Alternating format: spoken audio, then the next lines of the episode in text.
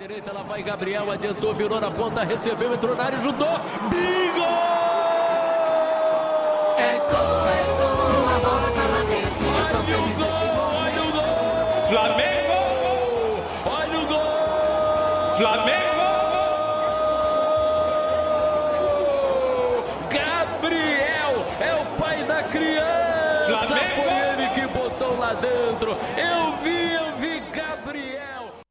I den brasilianske liga er vi nået til den 25. spillerunde, og det swinger for Flamengo for tiden. De rødsorte hentede på målet, som vi netop hørte, af Gabriel, sin fjerde sejr i træk, og det betyder, at Flamengo nu bare et point bagefter topholdet Palmeiras, som kun fik uafgjort ude mod Gremio.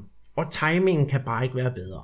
Netop Flamengo og Palmeiras tørner sammen natten til torsdag, og der er allerede et godt run på billetsalget til dette vaskeægte topopgør. Det er jo så ikke kun Flamengo, som kører stærkt for tiden. En af de andre traditionsklubber fra Rio de Janeiro, nemlig Botafogo, er også i stor form, hvor en af Fogans nøglespillere, Camilo, er i en periode, hvor han laver golazos på samlebånd. Der har siden sidst også været derby i det østlige Brasilien, og det var i ren målorke, da løverne fra Sport Recife mødte Santa Cruz. Det blev til 8 pletskud og masser af action i årets nok mest underholdende kamp. Sidste del af Brasser-podcasten bliver lidt i tabloid-format. Edmundo, også kaldet dyret, har fået en kedelig sag på halsen. Og så er der kommet en uventet drejning i dopingsagen mod Palmeiras forvarten Alexandro. Velkommen til Brasser-podcasten. Mit navn det er Andreas Knudsen, og i Belo Horizonte, der har vi vores udsendte medarbejder, nemlig Peter Arnholdt. Velkommen til.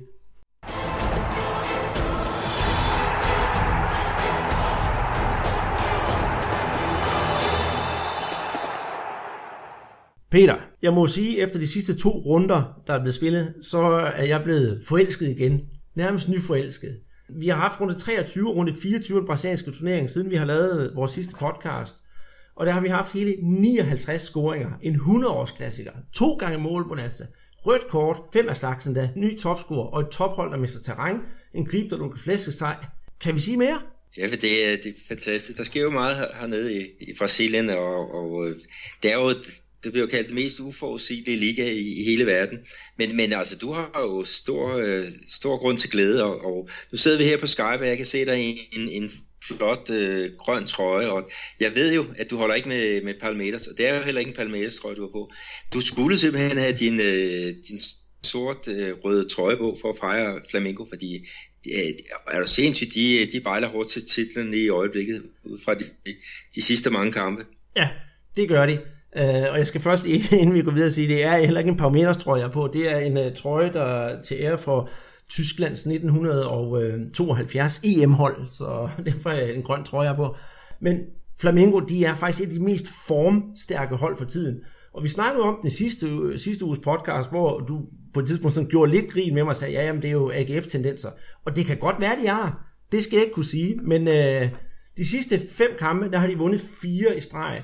Og det er jo ikke sådan, øh, hvem som helst de har vundet over. De har vundet 2-1 over Grêmio, øh, og så selvfølgelig 3-1 over Chapecoense, det er måske ikke det største.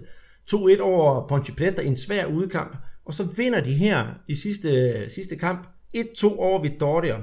Og vi snakker jo selv om Vitória, det var en potentiel nedrykker. Men det skal det så siges, at Flamengo, de kom faktisk bagud og fik vendt kampen. Og det er meget, meget atypisk Flamengo. Jeg kan ikke huske, hvornår de sidst har været bagud og vundet en kamp.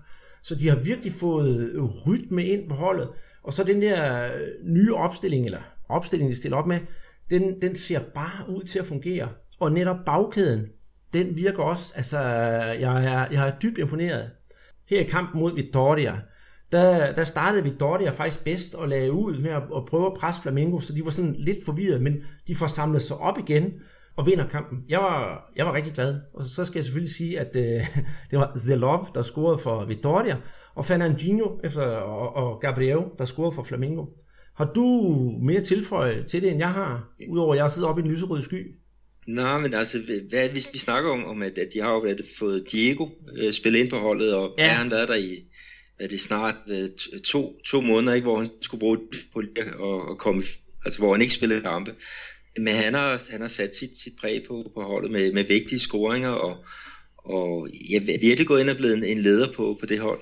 Jamen det, det er han virkelig. Og, og, og vi snakker også om det der på et tidspunkt om Leandro Damião, som er kommet tilbage til, til Brasilien, om han kunne udfylde den rolle, han nu er blevet tildelt i Flamengo.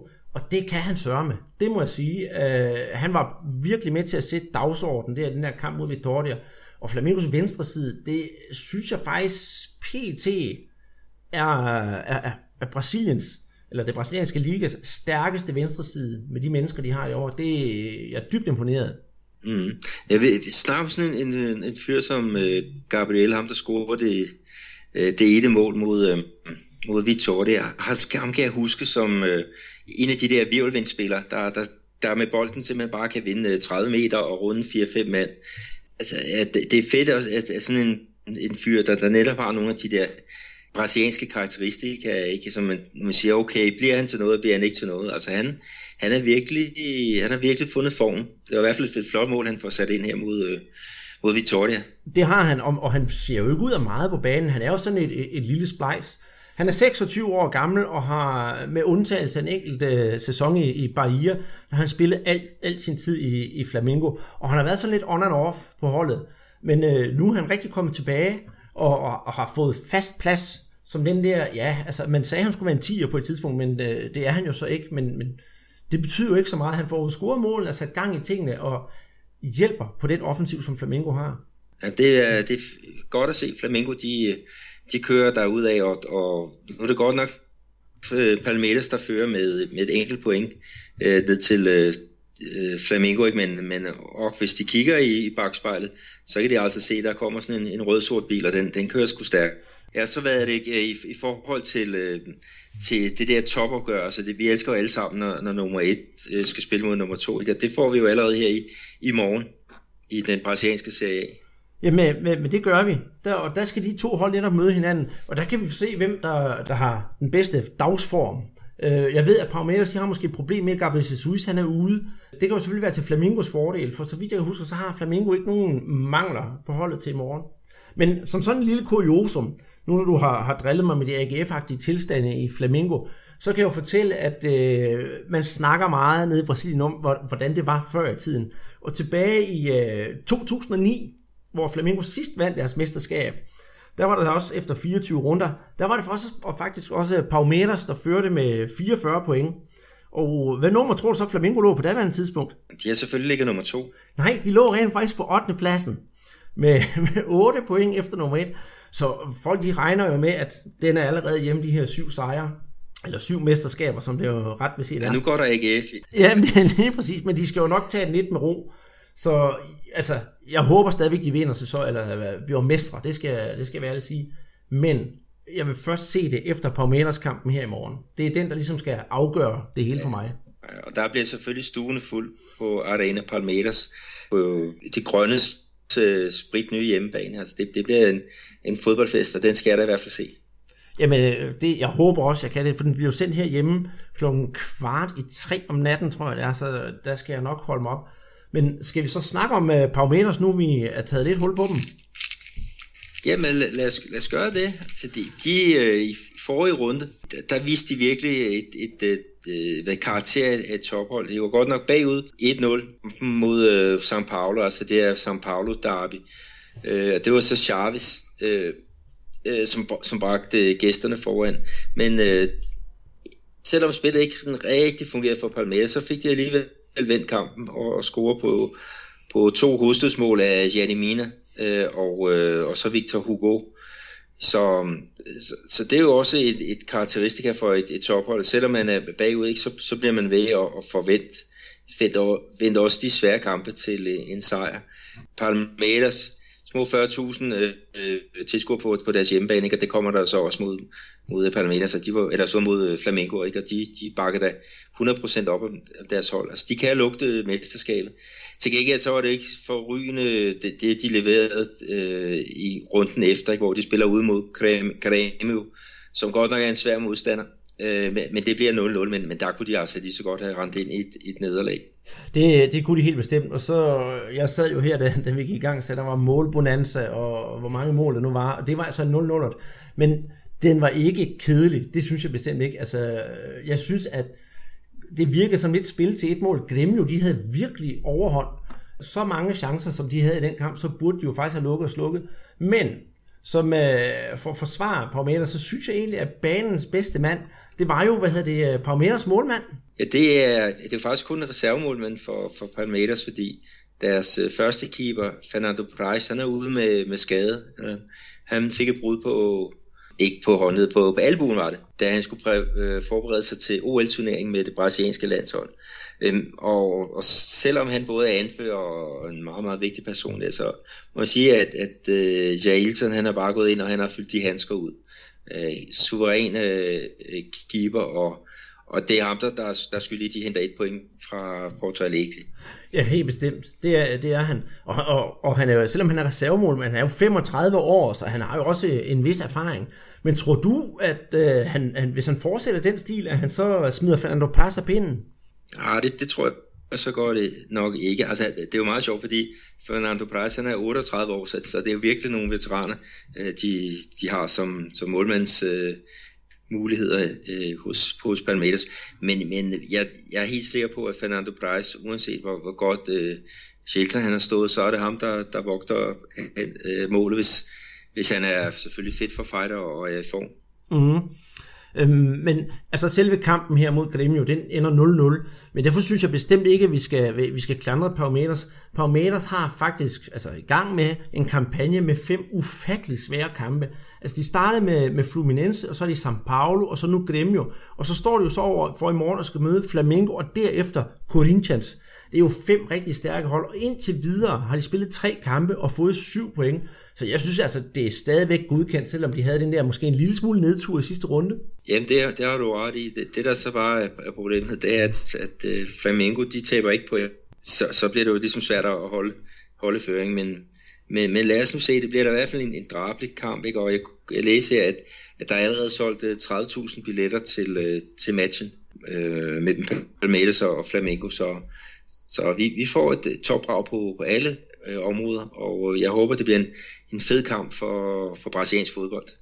Jamen det gør det, altså, og, og det er jo to, altså, og de er jo to godt spillende hold, så jeg håber, de begge to vil gå til vaflerne, om man så må sige, og så give den alt, hvad den rammer og tøj kan holde. Jeg håber, det bedste hold må vinde, og jeg ser også frem til en rigtig god kamp. Næste hold, vi skal snakke om, det er jo, det er jo hjemme hos dig, Peter. Og der sker jo altid ting og sager i, øh, i Minas. Atletico, de, dem har vi jo snakket om, de er jo sådan en, en klub, der er på vej op og, og i god form. Og de får også en, en midtugesejr mod øh, Vittoria med to mål af Fred. Og så tænker man, nu er alt i orden, for de er jo rigtig formstærke. Men øh, Vupti, så møder jo faktisk Freds gamle klub i går, Fluminense, og får en smækker på, på 4-2. Hvad skete der lige for dem? Ja, det må du nok øh, spørge om. Altså, de kommer jo playmæssigt foran 1-0 ved, ved Rubinho. Øh, men ja, jeg kan faktisk gå til pausen øh, med, med den der føring. Men, men i anden halvleg der får, får træneren øh, Livia Kulbi fra Fluminense, han får lavet et par gode indskiftninger. Og, og så, ja, så kommer de jo for det gang i den, ikke? De kommer faktisk øh, foran øh, 3-1 øh, Fluminense, inden at øh, Atletico får, får reduceret øh, ved Otero, en af deres, øh, deres øh, nye erhverv. Og så, og så øh, ja, det, det er sådan kort før tid, ikke? Og så i overtiden, så scorer Maranhão på, på et rigtig godt øh, kontraindgreb. Så øh, de glemte simpelthen at, at, at, at lukke slusen i. Altså, hvis man snakker om et problem, som Atletico har, så er det deres, deres forsvar. Altså, de har Øh, sluppet relativt mange mål ind i år i hvert fald, og, øh, og så kan du have et nok så godt angreb, altså, men, men øh, øh de, de skal have rettet op på, på, på deres defensiv, ellers så, så kan de godt glemme alt om, om, om titel, ikke? Og, og nu her, ikke, så at de tabte den her øh, kamp, ikke, det gør jo lige pludselig, at de har fem point op til, øh, til Palmeiras og, og fire point op til, til Flamengo, ikke? Og, og de har et derby mod, Cruzeiro i, i vente, ikke? Så, så lige pludselig kan det jo godt være mange, mange flere point bagud. Så de skal, de skal virkelig tage sig sammen. Det er rigtigt. Og så lagde jeg mærke til i, uh, i, i kampen i går, at selvom Fred i forrige kamp laver to kasser, det ene var selvfølgelig på, på, på, på straffespark, men i går der var han meget, meget anonym, og han blev faktisk også skiftet ud, nok på grund af sin anonymitet. Men til gengæld så Hobinho han scorer, og det er jo ens betydende med, at vi har fået en, øh, en ny topscorer i ligaen. 10 mål, eller undskyld 11 mål er han op på, og det er jo så et enkelt foran øh, Gabriel Jesus. Men jeg vil så ikke fokusere så meget på, på Atletico lige i den kamp i går. Det vil jeg faktisk uh, sige Fluminense. Og især Gustavo Scarpa, han var jo her, det er alle vegne, og var faktisk sådan en primus motor på det hold i går. Uh, han har da også genfundet sin form. Ja, han er, han er godt kørende for tiden, når han laver et perlemål direkte på, på frispark, står også for nogle, nogle, nogle oplæg til, til, til målene. Øh, men, men en anden fyr, som, som gør det godt, det er den indskiftede Mark Alves, som er, er efterhånden, øh, hvad det, 40 år, men han gjorde bare en, en forskel i, i den kamp. Ja, han, er, øh, han er sgu lidt speciel, ikke også? Altså 40 år, han er født den 13. i 1. 1976, og, og er angriber, og har kommet til Fluminense i 2015 fra hvad, Ceará, som de spiller næstbedste række, nu gør de ikke, eller de rykker ned i tredje bedste række. Nej, de spiller næstbedste række. Jamen det gør han nemlig. Øh, og, og kom til Fluminense og har bare gjort det godt. Og man tænker, jamen sådan en, en, en 40-årig gammel basse, hvad kan han gøre? Ja, altså han kunne, han kunne sørge med at lægge op til, til tre af de mål, som Fluminense scorede. Altså han lægger op til Douglas mål efter 49 minutter, og så Marquinhos mål efter 73 minutter, og så overtidsmål af Maranhão. Magno Alves står der på underskriften. Det synes jeg, det er flot. Altså, han skal også have en lille, en lille flueben ud for ugens stjerne. Det skal han da, og så øh, skal vi også lige have med, at, at det frisparksmål, som øh, Skarpa han laver, ja, frispark blev begået mod. Gæt, gæt en gang. Ja, selvfølgelig. Magno Alves. Altså, og det han startede på bænken, men, men kom altså ind og gjorde en, en kæmpe forskel. Så, så masser af ros til uh, Livia Kulpi. Ja, det, det synes jeg helt bestemt. Og, og, og det, var, det var faktisk rigtig underholdende kamp, for, for jeg sad sådan lidt, og jamen, når det er en, der kører bag fjernsyn og halsår lidt, for det var på lidt sene tidspunkter. Men jeg skal da love for, at man vågnede op, da der begyndte at rasle mål ind. Ja, det var, det var rigtig fint øh, underholdende. Og det, der, der også betyder det her resultat, ikke, det er, at Fluminense de er ved at, at kravle op i tabellen. Altså, de er nu på en, på en syvende plads, ikke, og, og de har faktisk kun tre point op til, øh, til den top 4, der giver, øh, giver en plads i Copa Libertadores næste år. Og, og igen, vi har snakket mange gange om, at, at det her år, det skulle egentlig være et mellemår for, for Fluminense, ikke, hvor de øh, skulle rydde op i økonomien efter deres øh, store sponsor Unimed, de havde trukket sig, de havde solgt Fred til Atletico Mineiro, som virkelig er en løn, løntung spiller. Og så er de satset på, på lidt øh, yngre kræfter, altså man kan så ikke lige skarp, eller hvad hedder han, øh, øh, Mark nu Alves, han er, han er en ung øh, dreng der, men, øh, men øh, der er, øh, jeg mener, det var fire øh, spillere egen af, som, som starter øh, kampen øh, mod Atletico Mineiro, ikke? og det ser sgu alligevel lidt lysere ud for, for Fluminense nu, men øh, om de kan klare det helt til top 4, det, øh, det, det tror jeg næppe, men, øh, men øh, flot sejr i hvert fald her i, i går. Mm-hmm. Og de har jo så næste runde, der møder de jo faktisk Chapecoense, og det er jo selvfølgelig hold, de burde klare, men det er sådan lidt et fugl- og fiskhold jo, så, men hvis de klarer den, så, så kommer de virkelig op og skal til at spise kirsebær med et store.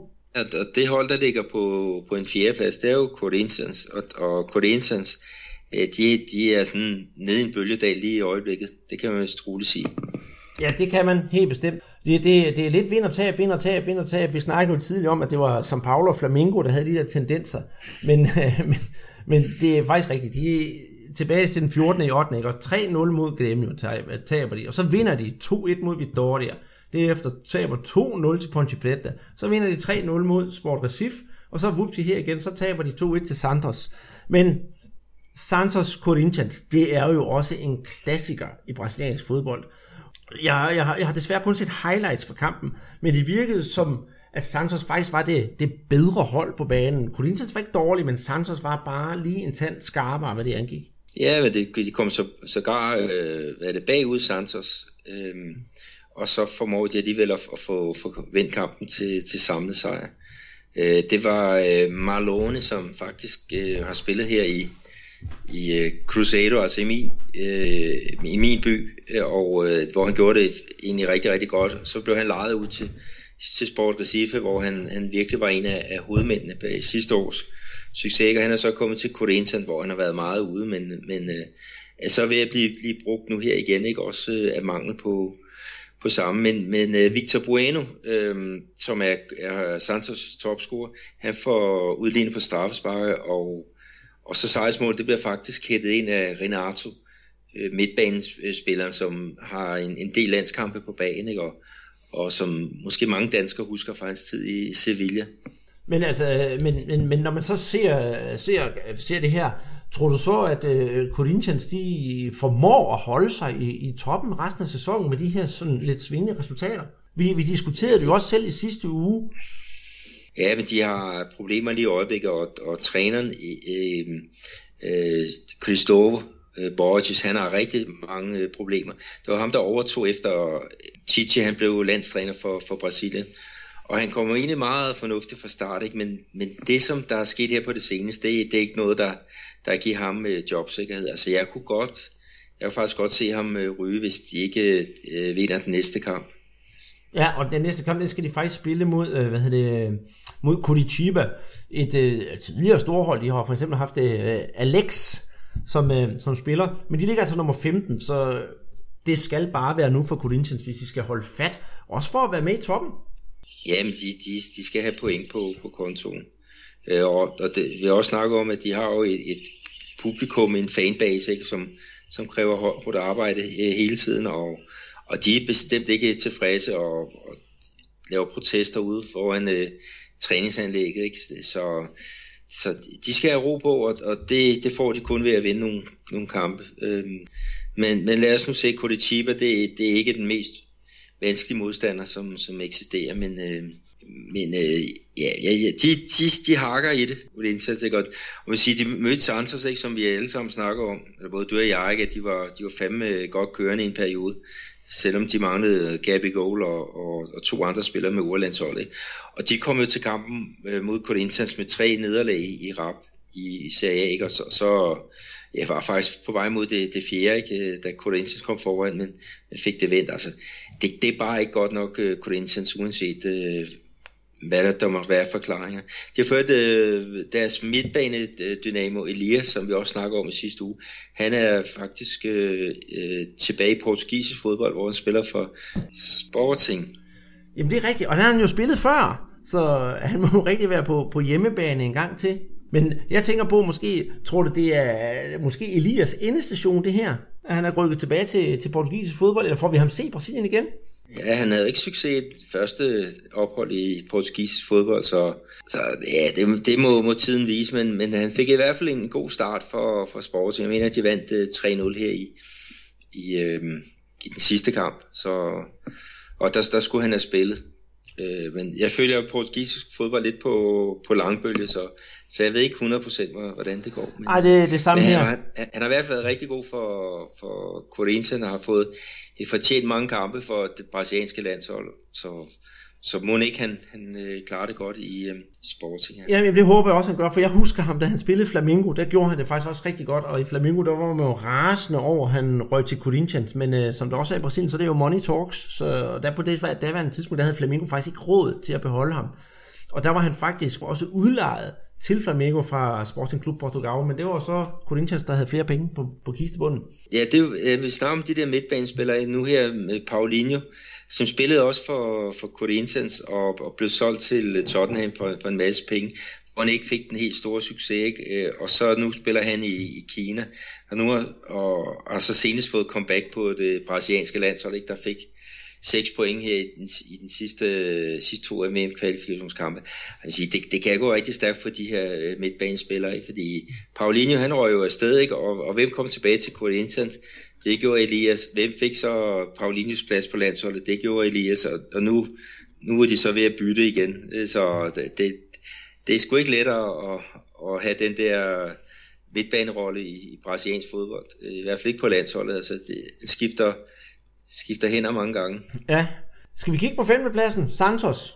Ja, hvad er der at sige? Dem, de fik da, ja, efter tre, tre nederlag i, i træk, ikke, så fik de jo vendt bøtten her mod... Øh, mod netop Corinthians. Øh, mod, ja, mod Corinthians, ikke? Og, og de, de har fået, fået solgt øh, Gabi Goal øh, til, øh, til Inter, øh, hvilket har gjort, at Barcelona, de er hammerne sure, og, og mener, at, at, at Santos, de har lavet sådan et kontrakt... Øh, brud, fordi de havde øh, forhånds, øh, hvad hedder sådan noget, forholdstilkendegivelse på Gabi Goal, ikke? men øh, sådan skulle det ikke gå. Og det meget sjove er jo, at, at Barcelona, øh, og Neymar og Santos, de har jo også en disput om, omkring øh, Neymars overgang til Barcelona, ikke? hvor at øh, Santos de mener sig snydt for en masse penge, øh, som, som undervejs er blevet betalt til Neymars far for at, at, at sikre ham øh, til, til Barcelona. Så, Ja. så de, har, de har virkelig et eller andet kørende der, som, som, som øh, juristerne de må udrede.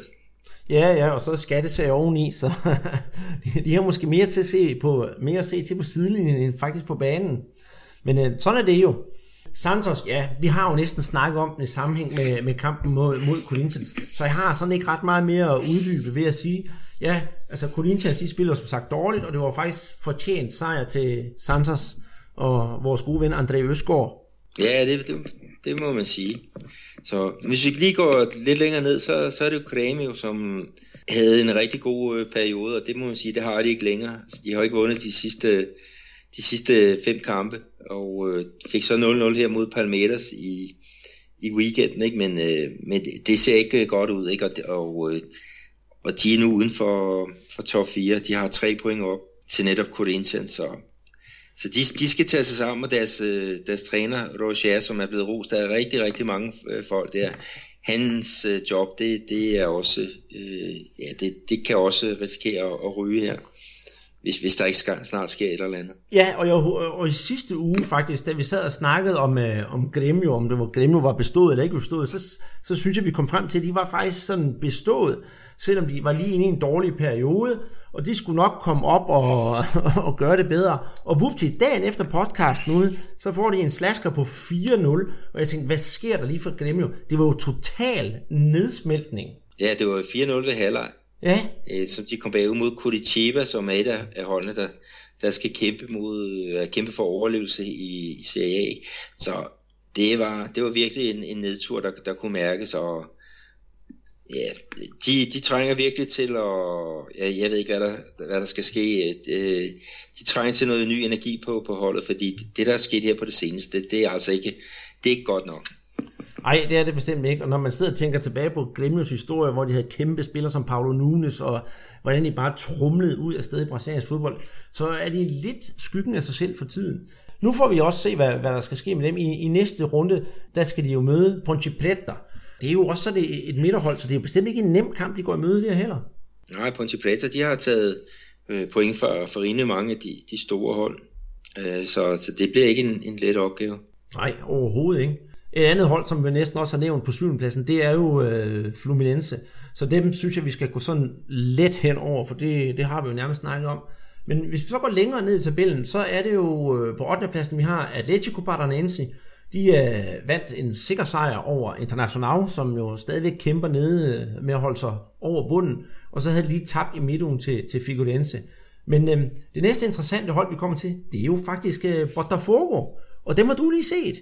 Ja, det er rigtigt. Jeg tog på Minerang for at se Cruzeiro mod øh, Botafogo her øh, i søndags, og øh, Cruzeiro, de, de havde jo øh, de har ikke tabt de sidste øh, fem kampe, og Botafogo havde så ikke øh, tabt de sidste to kampe, tror jeg det var. Men, men øh, Cruzeiro kom jo, at de har mødt hinanden, tror du, 10 dage før i pokalen, ikke, hvor at, at Cruzeiro vinder hele 5-2 ud over Botafogo, men, men jeg skal love for, at, at Botafogo de leverede en, en herreindsats og, og vinder 2-0. Det var, det var sgu, det var flot, imponerende. Mm. Er der noget, du sådan specielt kan sige om kampen? Jeg har et enkelt navn, jeg selvfølgelig vil nævne, og du har også nævnt det på Twitter og, og reciteret mig. Men øh, vi har vores gode lytter Simon, som er kæmpe, kæmpe stor Cruzeiro-fan. Hvad var der gode takter så ved Cruzeiro spil? Nogle, de, de, de spiller jo bold meget, meget pænt rundt, og de kommer også frem, frem til, til nogle rimelige chancer. Altså, de mangler lige noget mere øh, tyngde øh, op øh, foran øh, Abila, som er, er deres øh, topscorer. Så tror han har scoret ni mål i de sidste øh, 12 kampe. Han er altså tæt på nogle, nogle gange, men, men det bliver sådan, det bliver sådan lige for, forbi stolpen i, i de to, øh, to store chancer, han har. Øh, men, men altså spillet ser, ser meget, meget øh, hvad er det, fornuftigt ud. De har havde et problem defensivt med specielt deres øh, i området bag deres øh, venstre bak. Og, og der er Nielsen, han, han kommer til en chance i, i det område, altså hvor han kommer alene med, med målmanden øh, Rafael i, i første halvleg, hvor Rafael klarer den. Øh, Nielsen han blev i, i tidens morgen kaldt den nye Neymar, da han spillede for, for Santos. Det har han så ikke indfriet helt, men, men sådan er det. Øh, og, og det er faktisk øh, i samme område, at Botafogo får den chance, der, der giver dem 1-0-føring. Og det var um, Canales, som faktisk øh, var kommet på banen kort tid før, som, som netop kommer fri i det område øh, bag øh, Ejimar, øh, Crusaders venstre bak. Og så kommer målet til, til 2-0, og det er, ja, som jeg også nævner på Twitter, ikke, at det er en spiller, som du har snakket meget, meget pænt om, uh, Camilo, som laver en, ja, det er et drømmemål. Ja, det er de virkelig... kommer igennem i venstre side, den bliver lagt øh, sådan halvhøjt, øh, høj, halvhøjt øh, indlæg ind omkring øh, strafsparksfletten, ikke? og der kommer han bare og, og, og flugter den i, i mål, uden chance for, for Rafael. Ja. Så det var godt set, Andreas. Jamen det er det, og jeg vil også godt rose mig selv, fordi sidste kamp, der var det også Camilo, der var målscorer, og der scorede han faktisk runden, rundens mål på et herligt saksespark. Så ja, jeg er glad for, at man nogle gange kan se lidt i krystalkuglen, og han spiller det hjemme godt, det gør han. Så, så vi må sige, at der har været en, der kunne tage over for Hibamara, og det, det synes jeg, det er jeg glad for på, på Botafogo's vegne. Ja, men øh, han spiller så i, i en 10'er-position. Han ligger bag de, de to angriber. Ham, der har er topscoreforholdet, det er Sasa, og han startede så også ind i den her øh, match mod Crusader. Men han blev hævet ud i pausen ikke, til fordel for Canales, og, og det var da en, en god, øh, god indskiftning af Jair Ventura, som, som netop er, ja, hvor mange kampe har han haft øh, Botafogo? Han har haft dem i, i seks kampe. Ja. De mistede deres, deres træner Ricardo øh, Gomes til øh, São Paulo, øh, så, så de øh, førte ham op i, i stillingen, ikke? og han har, han har virkelig haft en heldig hånd, øh, og, og det kører lige i øjeblikket. Mm, det gør det nemlig. Uh, en anden, jeg synes måske, vi lige skal nævne i den her kamp for, for Botafogo, det er jo spilleren Vitor Luis. Han uh, netop i kampen mod, hvad hedder det, mod Cruzeiro, der var der ham, der faktisk var, var oplægger til begge mål. Så han skal da også lige roses lidt herfra. Ja, masser af, af ros til, til ham. Så, så alt i alt, der må vi sige, at, at Rio-klubberne, de er jo faktisk begyndt at, at svare igen på, på tiltalen om, de ikke kan, kan udrette noget. Og det er jeg glad for at se, så, så er det ligesom om, at, at der er begyndt at være ligevægt igen i den brasilianske fodbold. Ja, vi skal jo øh, så også glæde os over, at øh, Vasco da Gama, som er den, den fjerde store klub i Rio, de fører altså serie, serie B, ikke? Og, og så skal vi også også begræde, at, at uh, Rio de sidste mange år har haft et af de store klubber i, i Serie B, ikke? Altså det har været Botafogo, og det har været Vasco da Gama. Uh, men det kunne være dejligt at have alle fire store klubber op i den bedste række. Ja, det er rigtigt. Og så kan jeg som kuriosum faktisk nævne, at for nogle år siden, der spillede Fluminense i Serie C. Med undtagelse af Flamengo, så har alle klubberne været nede og vinde en gang. Ja, det, det er rigtigt. Så vi kan så også sige, at Palmeiras, da jeg var nede på besøge Brasilien i 2003 for første gang, der spillede Palmeiras faktisk i den næstbedste række.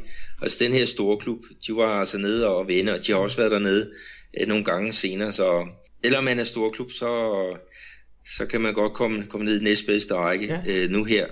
Og sådan var det jo ikke tidligere. Sådan hver gang der var et, et stort hold, de røg ud af Serie A, ikke, så, så, så havde de møde i fodboldforbundet, og så valgte de at udvide turneringen med 10 hold eller sådan noget, og så, så var der ingen nedrykning det år. Altså det, de, de har virkelig, de har virkelig øh, været forskånet for mange nedrykninger, de store hold i, i Brasilien, men, øh, men sådan er det ikke nu. Altså der er, der er kontant afregning. Ja. Er du blandt de, de fire, fire nederste, så må du en tur ned i, i Serie B.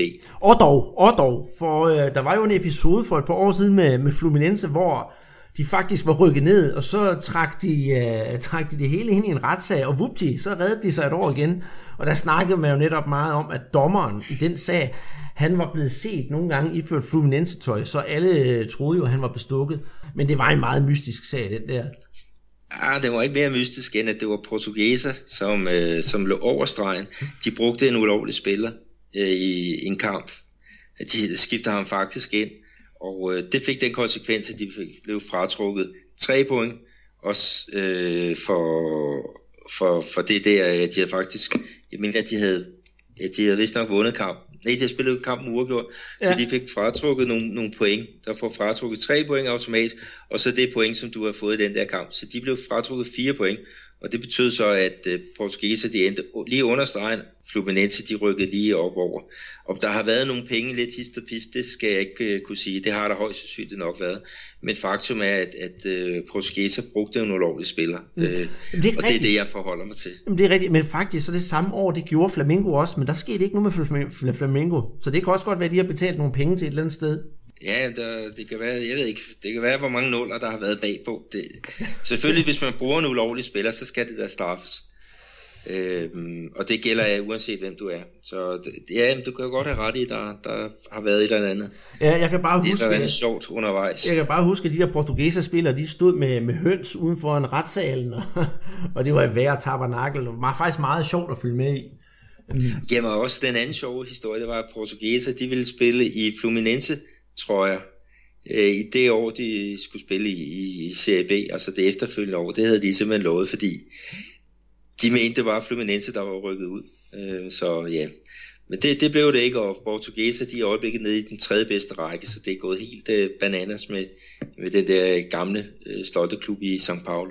Ja, sådan, øh, sådan er det, og det er, jo, og det er jo også lige præcis det, der gør, at, at vi godt kan lide brasiliansk fodbold, at der kommer sådan lidt skæv historie ind imellem, og alle de der intriger og sådan noget der. Øh, jeg kan sidestille lidt, hvis man skal snakke om noget i Europa. Italiensk fodbold, det er så lidt det samme.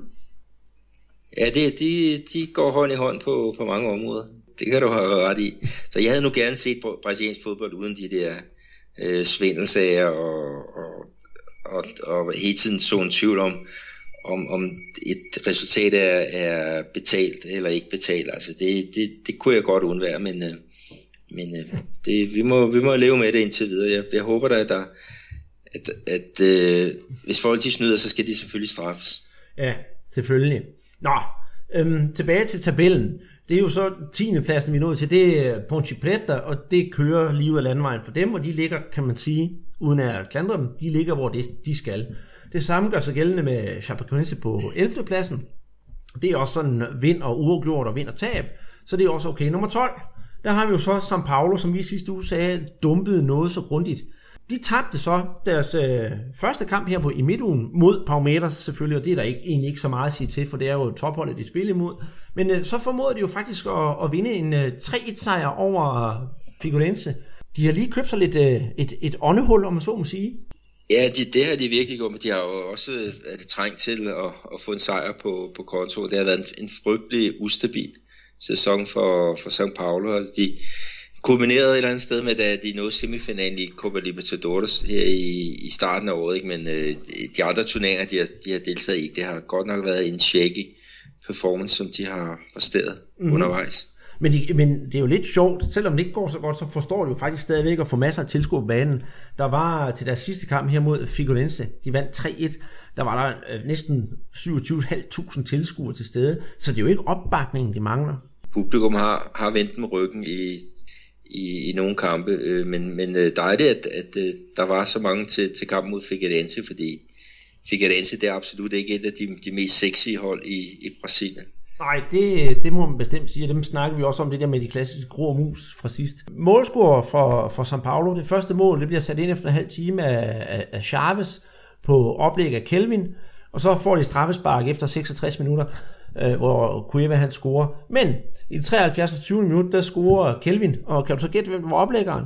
Ja, det, nej, det må du heller. Det var Chavez, så det byttede jo sådan set bare roller. Selve kampen, det, det skulle vist være, at, øh, at der var nogle kontroversielle kendelser i kampen, at begge to, de synes, der var nogle straffespark, som dommer ikke ville dømme for, og de to situationer, hvor der er straffespark, det skal siges, at Figueirense i øh, det 86. 20. minut, de også scorede deres eneste mål på straffespark. Men både det straffespark til Figueirense og som Paulo straffespark, der var ikke straffespark i en pågældende situation. Så selvom dommeren dømte forkert, så blev sol og vind faktisk fordelt lige. Ja, det er, det er i hvert fald positivt. Nu når vi snakker om de der mange, øh, mange tilskuere, så har de jo indført det her i Brasilien, det såkaldte brunch fodbold, hvor der er kampe øh, søndag kl kl. 11, og, og São Paulo mod Figueirense, det var netop en af, af, af de der, så der har, der har helt sikkert været noget, noget, øh, nogle billige billetter i, i omløb. Øh, det gør det jo også for at få lidt liv på stadion, ikke? Og, og tv-tilskuerne, øh, de kan jo så glæde sig over, de, de er allerede kl. 11 øh, får noget, noget fodbold hernede, ikke? Og, og du, du har jo også haft rigtig meget glæde af det her øh, øh, kamptidspunkt. Jamen det har jeg jo helt bestemt, fordi så spilles kampen jo herhjemme kl. 4. Men jeg glæder mig endnu mere til, at øh, vi skal til at stille ugerne hvad hedder det, tilbage herhjemme her om en, om en god måneds tid.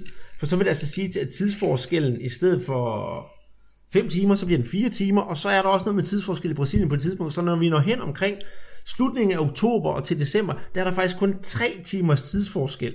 Så der er det muligt at faktisk at se næsten alle kampene, også de sene kl. 10 kampe, hvis man lige kan, kan holde sig op. Men, ja, det, det er rigtigt. Den varierer fra, fra 3 til 5 timer ja. forskellen. Så.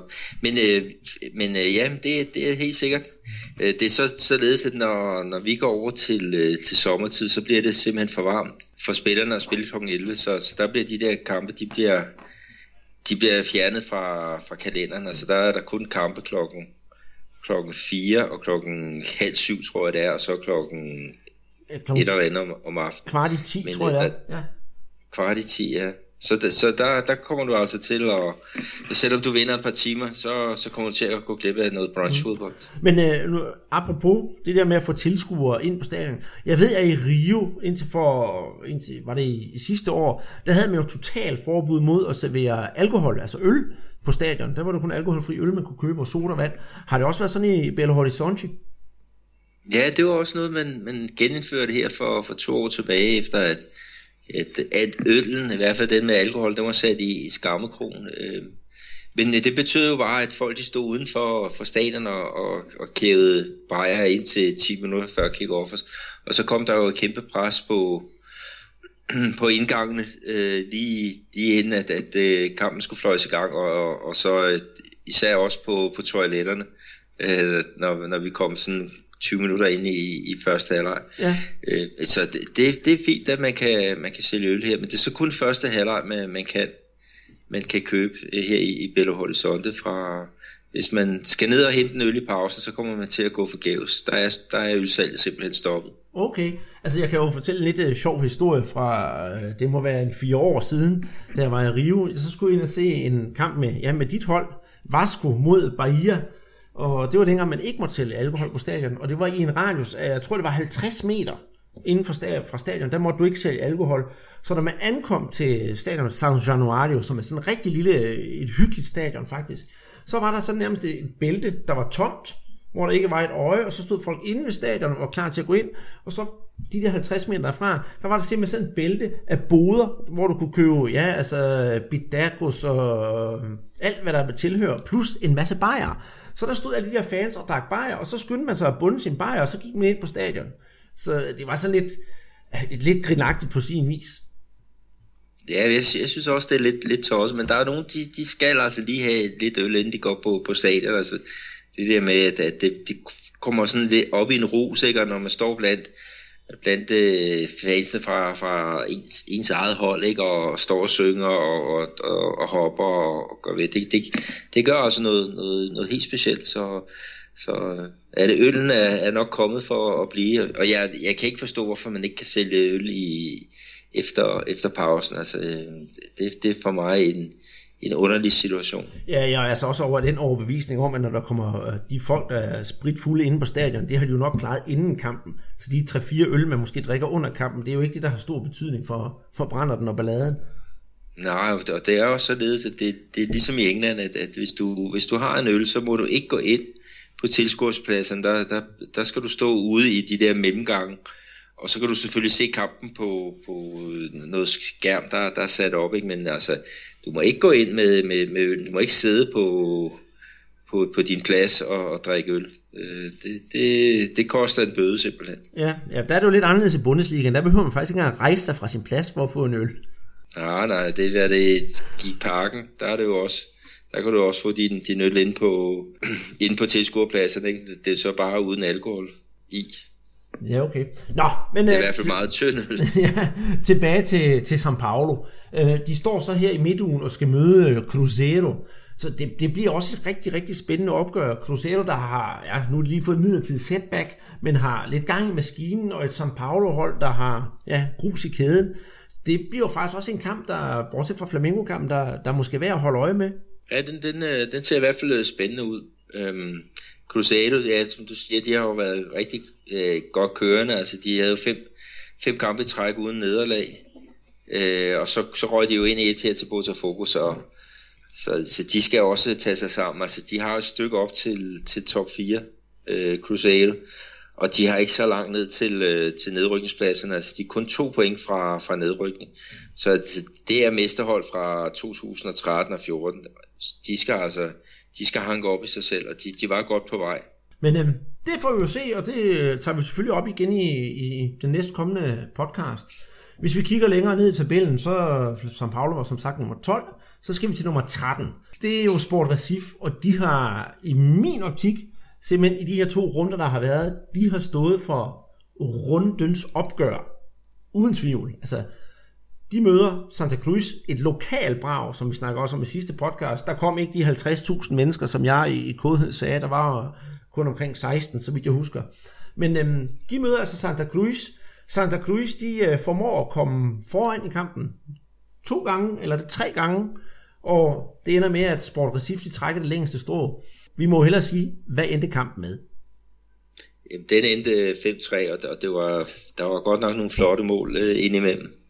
Ja, det var der, øh, og, og, og de kom jo simpelthen som, som perler på en snor hele vejen igennem, undtagen i første halvleg. Der var kun et mål i første halvleg, det er Keno, der efter syv minutter scorer til 1-0. Og øhm, så må der åbenbart være sket noget snak nede i, øh, nede i omklædningsrummet, fordi i anden halvleg, der falder jo så hele syv mål, og det var jo simpelthen bare frem og tilbage, frem og tilbage.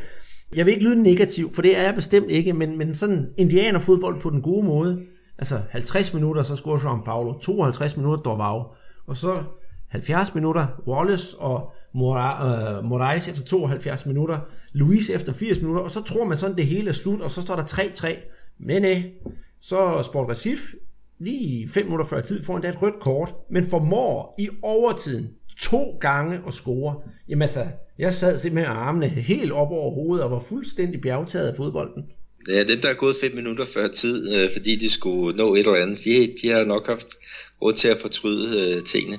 Men, men øh, Sport Recife, de kommer rigtig dårligt fra start her i år, og, og har skiftet træner et, et par gange. Øh, de havde blandt andet øh, Falcao, ja. øh, den det legendariske midtbanespiller, ikke? Øh, og men han, han røg jo så ud, ikke? og så, så fik de øh, øh, ham, som, som de har nu, øh, den tidligere Flamengo-træner. Ja, Osvaldo de Oliveira. Ja, det, det er ham, ja. Og de har nogle spændende spillere ind imellem. Everton Felipe, en, en ung øh, øh, øh, spiller, som, som er teknisk øh, suveræn, og han får jo også scoret et, et flot mål her mod øh, Santa Cruz. Ja, i det hele taget, det var en, øh, en rigtig god kamp og en super underholdende affære. Men desværre, der skal være lidt malurt i bæret åbenbart. Fordi endnu en gang, der så vi jo så voldens kedelige ansigt op i Nordøst-Brasilien. Der var på et tidspunkt op til kampen, hvor der var kørt nogle fans, endda nogle af de der officielle fanklubber uden, øh, uden ballade. De blev så åbenbart i deres bil stoppet af nogle sportfans, og de blev simpelthen gennemprylet med jernrør. Så det var simpelthen en frygtelig historie. Og efterfølgende så blev øh, en kun 17-årig og en 20-årig anholdt for vold. Øh, jeg, jeg sad og rystede på hovedet, og så samtidig med kampen, jeg har noget familie, der bor oppe i Nordsjælland, som er store sportfans, de blev faktisk væk på kamp, fra kampen, fordi der op i løbet af dagen havde været ballade i Recif. Øhm, det, det ødelægger jo sådan en fantastisk oplevelse, som kampen jo var. Ja, det, det er synd. Altså, vi har desværre haft nogle, nogle episoder i, i år, og det har jo ført det hver eneste år, men, men øh, altså, jeg har været så heldig, at alle de kampe, jeg har været til, der har, jeg har i hvert fald ikke mærket nogen, nogen problemer. Og det er ikke fordi, at, at jeg tager øh, taxa øh, til og fra øh, stadion og, og, og tager derfra i god tid og sådan noget der. Jeg, jeg følger kampene til, til dørs. Og øh, hvis man bare kigger sig godt omkring, så, så, øh, så skal man nok undgå det. Altså selvfølgelig hvis man sidder i en bus og bliver stoppet af, af en, en gruppe fans, med, der står med jernrør, så er det jo ligesom svært at, at gøre noget, end, end bare at, at vente på, at man får nogle tæsk. Men, men øh, for, for almindelige øh, mennesker, så, så vil jeg sige, så er det altså ikke farligt at, gå til fodbold. Nej, det vil jeg selvfølgelig også slå fast, men, men lige den her situation, der synes jeg, det var, det var rigtig trist.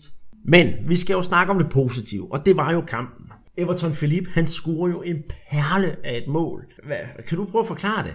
Ja, det, det er svært at forklare. Jeg vil hellere øh, sørge for, at vi lægger det op på, på vores, øh, vores Twitter-profil, og så kan folk nyde det, det der. Ikke? Men det, han sparker sådan nærmest, han er alene igennem lidt spidsvinkel, og så, så nærmest så sparker han den sådan en halv papegøje, altså dybt i bolden, og, og så ryger den en høj bue over keeperen, og så ind i hjørnet. Så, nu sagde jeg, at jeg ikke ville forklare det, men det gjorde jeg alligevel. Men jeg skal love jer for, det er bedre at, at se på, på det, det, øh, øh, ja, det vi lægger op på, på Twitter-profil. Ja, og hvis man, hvis man skal begive sig ud i uh, ud, ud, ud at se noget sådan brasiliansk fodbold på, på YouTube, så, så vil jeg også godt lige lægge et link op fra YouTube til highlights fra kampen, fordi jamen, det, det er simpelthen værd at se, og super underholdende kamp, det der. Længere nede i tabellen, så kommer jo så Cruzeiro på 14. pladsen, og dem har vi jo rundet. Curitiba på 5. pladsen, der er måske ikke så meget at sige til det. Så finder vi jo så International, som var det 14 kampe i træk, de ikke havde vundet siden onsdag. Og der går de jo så hen og vinder deres første kamp mod Santos faktisk. Så det var jo en kæmpe, kæmpe overraskelse, at det potentielle bundhold PT, at de hentede en sejr over Santos. Men som vanens magten giver, så rullede de ind i Atletico Paranaense her i den her weekend, og så tabte de 2-1. Jeg ser dog lidt tegn i, i sol og måne, synes jeg, at uh, International måske er ved at finde melodien, og nok skal klare skærene. De skal bare lige komme i gang at de har skiftet rigtig meget øh, ud på, på holdet her i år, og det er der nok en grund til. Øh, men de kom jo øh, rigtig godt fra start i, i turneringen, og så, og så gik de jo bare i, i stå, ikke? Og, og så havde de jo Falcao, ham øh, vi tidligere træne, øh, snakkede om som træner for, for sport. Han kom jo til at skulle til at lave samba-fodbold, og det betød øh, alligevel nogle kampe uden det er en eneste sejr, ikke? Og, og så er de gået tilbage til, til deres pragmatiske fodbold igen, ikke? og, og øh, det tog tid inden de fik hentet den der sejr, men, øh, men øh, det, det er helt nyt, øh, helt nyt angreb, som de, de stiller med, ikke? og, og jeg, jeg, jeg, kan, jeg kan næsten ikke genkende øh, nogle af spillerne fra, fra, fra tidligere på året.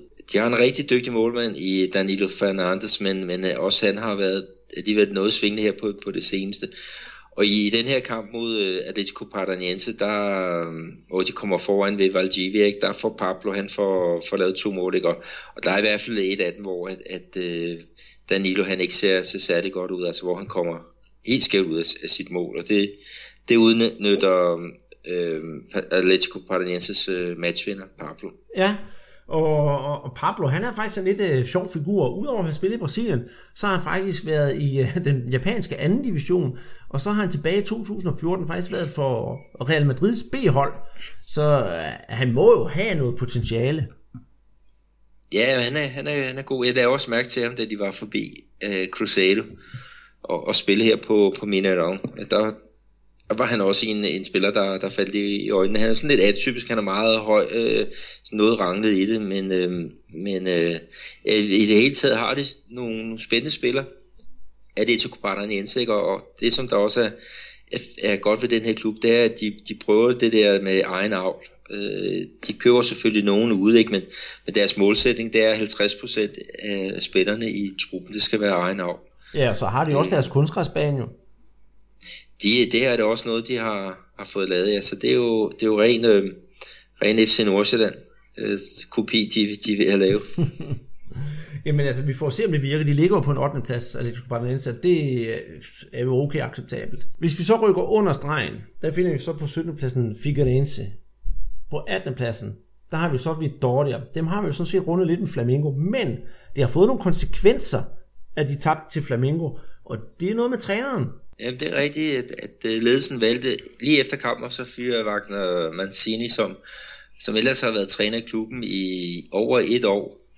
Og øh, ham, som de har fået ansat nu her øh, til at overtage, det er en, som, som vi også har snakket en del om, og ham kan du jo sikkert huske. Yes, det er den 42-årige træner Arjo Fuchs, og det er jo faktisk øh, Arjo Fuchs tredje trænerjob bare i den her sæson. Øh, og, og Arthur Fuchs, det er jo ham, der har trænet international og har stået for det der super pragmatiske fodbold, hvor bare 1-0, det er mere end rigeligt. Og han er så kommet til, øh, til klubben Vitória, som ligger i det nordøstlige Brasilien, faktisk nærmere betegnet Salvador, og har taget hele sit team med der, en der hedder øh, Heverson Pimentel og øh, Gleberson Lira, som de skal være den nye sådan, trænergruppe, og han skal samarbejde sammen med. Øh, de håber jo rigtigt, at, øh, at Arjo Fuchs han kan gøre det for, for Vittoria, men øh, lad os nu se, fordi jeg synes ikke, at Vittoria er et hold, der har sådan har været vant til at spille det der pragmatiske fodbold. Nej, det, det er det egentlig ikke. Altså, det, har, det har været noget positivt fodbold under, under Wagner øh, Mancini. Øh, men øh, nu skal de have nogle point i, i, i huset, ikke? Så, så øh, de skal jo også have lukket ned øh, bag til det, og der, der bliver det jo så Ar- Argel Fuchs øh, opgave. Han kom jo til Figueirense, som også lige pludselig hang lidt øh, i, i Serie A, ikke? men der lykkedes det ikke for ham at, at, at få noget... Øh, ja, få, få lavet så meget øh, ændring i, i det, ikke? men øh, lad, lad os nu se, tredje gang kan jo være, være lykkens gang. Jamen det, Og, og, og det når vi snakker om, om, om træner og, og, og der er det varme sæder og sådan noget, hvad, vi skal i gang med den 25. spillerunde, og der har jo allerede været, været byttet ud på 18 øh, træner øh, undervejs, ikke? Og, og, øh, og det, det er så faktisk fra, fra maj måned, hvor turneringen startede, så til nu, så har der været alle de der regionale mesterskaber i starten af året, ikke? og der har godt nok også været, været gang i den, men når vi snakker Serie A, så er der bare 18 træner, øh, fyringer, eller, eller hvad vi skal kalde det, som er sket. Øh, så, så vi er ved at være, være turen rundt nu. Der er 20 hold i Serie A. så, og det når vi, garanteret. Ja, det kan vi kommer godt deroppe af, det er der ingen tvivl om. ja, det er rigtigt. Nå, på 19. pladsen og næst sidst, der har vi jo så Santa Cruz. Øh, de har 20 point, så øh, om de klarer det eller ikke klarer det, det tror vi jo selvfølgelig ikke, men øh, der er jo et godt stykke vej op til 4. pladsen, der har med Corinthians med 40 point, så den tror jeg slet ikke, de når. Og så sidst, og faktisk ikke mindst, der har vi den mindste klub i ligaen, som jo så er hvad hedder det, America MG, som også kommer fra, fra din by. De spillede mod øh, Ponte Preta, en 1-1'er øh, her i, i weekenden, og så i, i midtugen, der tabte jo så 0-2 til Cruzeiro. Det er der ikke øh, nogen grund til at gå videre ned i detaljer med, synes du det? Nej, nej, det er bare at, at konstatere, at, at øh, uh, Amerika, det er et, det er et CB-hold, der spiller i, i Serie A, og, og de ligger et eller andet sted, hvor de, de skal ligge. De, de skal tilbage til, hvor de hører hjemme. Ja, det, det skal de. Og så er vi i hvert fald resultaterne for, for ligaen igennem. Øhm, skal vi kigge lidt på topscorelisten? Vi har jo nævnt lidt om det. Ja, vi har fået en, en ny topscorer i Rubinho, som har scoret 11 mål. Øh, så på andenpladsen, der ligger Sasa fra Botafogo, øh, og han deler den faktisk sammen med Gabriel Jesus, som jo gik skadet ud her den sidste kamp, og højst sandsynligt er, er ude, men, men det er ikke blevet bekræftet i- endnu. Øh, nede på, på fjerdepladsen, der har vi Bruno Rachel fra Chapecoense, 9 mål, Fred fra Atletico Mineiro, det samme. Diego Sosa fra Sport Recife har også det samme. Øh, Victor Bueno fra Santos, han scorede på straffespark her i, i ugen der, og har også scoret 9 mål. Og så er der en, som du også har nævnt nogle gange, øh, William Potka Ja, fra Ponte Preta. Han er så også nået op på, på 9 mål. så, så der har været lidt udskiftning der. Øh, hvad, hvad, hvis vi skal se fremad her til midtugen her, er der noget, du glæder dig til? Nu nævner vi jo ikke Flamingo Parameters, for den har vi jo ligesom været igennem. Det glæder vi os begge to til. Er der andet, du sådan ser frem til? Ja, for delen, der er jo Botafogo mod Santos. Det er der det er jo Botafogo, som er godt kørende for tiden, ikke? Mod, øh, mod Santos, som, som skal bruge en sejr for at, at komme øh, deroppe af. Og ellers, ja, ja, du har selv nævnt øh, det der øh, topkamp. Mm-hmm. Og ellers som, ja, hvis vi kigger lidt på, på, hvad der er sket i sidste uge, så er Atletico Mineiro øh, på hjemmebane øh, med Rubinho ikke mod øh, Sport Recife, der scorede, øh, der er scoret fem mål øh, her i, i sidste kamp. Det ser også spændende ud. Det gør Og så det. er der den anden kamp, vi også har nævnt, øh, São Paulo mod Cruzeiro. Ja, så, så synes jeg jo også, at vi er, vi er alle de rigtig spændende kampe igennem. Men på den anden side, man kan jo blive positivt overrasket, ligesom jeg gjorde med, med Sport Recife Santa Cruz. Så, Ja, så men vi skal også lige huske, at der er jo kamp øh, er også i weekenden. Der er jo midtuge og weekend. det er jo rigtigt. Så der har du, der, dem kan du jo så tage dem, der er mest spændende. Jamen, det kan du da Øh, tro, jeg ja. vil. Ja, altså, vi har endnu et topopgør. Corinthians, Palmeiras, den, den skal man jo næsten se. Og det er jo, det er jo så lørdagskampen. Og så søndag, der kører de ellers der sted, og der er Flamengo Figueirense, den gider jeg faktisk godt se. Atletico Paranaense São Paulo, den kunne også være god. Og så, ja, Grêmio Fluminense, det synes jeg også lyder som en lækker kamp. Har du noget øh, yderligere til det? Ja, selvfølgelig Cruzeiro mod Atletico Mineiro, det er jo at ærkerivalerne her i, i Belo Horizonte, og der, der kommer nok mange mennesker på, på Mineirão. Cruzeiro skal jo bruge en, en sejr for at komme væk fra øh, nedrykningsstregen, og Atletico skal øh, bruge sejren for at, at komme op og, og få, få fat i, i, i og i Flamingo. Så det, den, vil jeg, den vil jeg glæde mig rigtig meget til. Skal du så selv på stadion? Ja, det ved jeg faktisk ikke helt øh, endnu. Det skal jeg lige se også øh, med billetter, om det er, hvordan det går. Men øh, den, den vil jeg lige lade stå hen. Ja. Øhm, for sådan at, at runde det lidt af med sådan lidt uh, spøjs ting, det var da jeg har siddet og set alle de her kampe, så en af de kampe, jeg lagde mærke til, det var selvfølgelig da Corinthians, de spillede. Og så skal jeg spørge dig, hvad er der sket for Corinthians? Det er simpelthen den grimmeste spilledragt, jeg nogensinde har set. Øhm, Corinthians de stiller op i deres udebane i noget, der minder om sådan et gammeldags fængselsoutfit, sort og hvide striber. Ja, så har de nogle numre på, som der ikke er nogen, der kan se. Ja, altså hvis det var mig, der skulle sætte nummer på, så skulle der stå 167761, ligesom en bjørnebanden. ja, det kunne, det kunne være. Jeg vil også sige, at Fokus øh, hedder outfit her mod Crusader, der var det også rimelig svært at se, se numrene, men, men øh, det, det, det værste, jeg har set dog, det var, da, da Danmark de spillede øh, landskamp, en, en øh, testkamp mod, var det Liechtenstein? Ja, hvor de spillede i hvidt. Vi spillede helt i hvidt, selv navnene var skrevet med hvidt. Så ja. det, man må bare ryste på hovedet og så sige, det er ikke særlig uh, seervenligt, uh, så, så det er enormt. Ja, men det, er, det kan vi så også sige, det er for Corinthians. Men heldigvis så er det jo Corinthians udbane, tror jeg.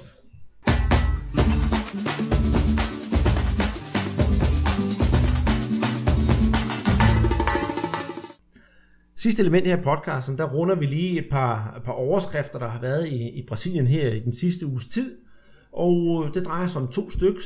Den første, den handler om Brasiliens bad boy nummer et i fodbold.